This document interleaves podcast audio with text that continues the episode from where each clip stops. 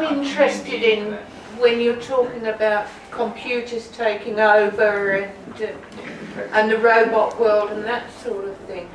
It's my understanding that computers, their software, etc., are tools. They're not, Exactly. Exactly. and they are only tools.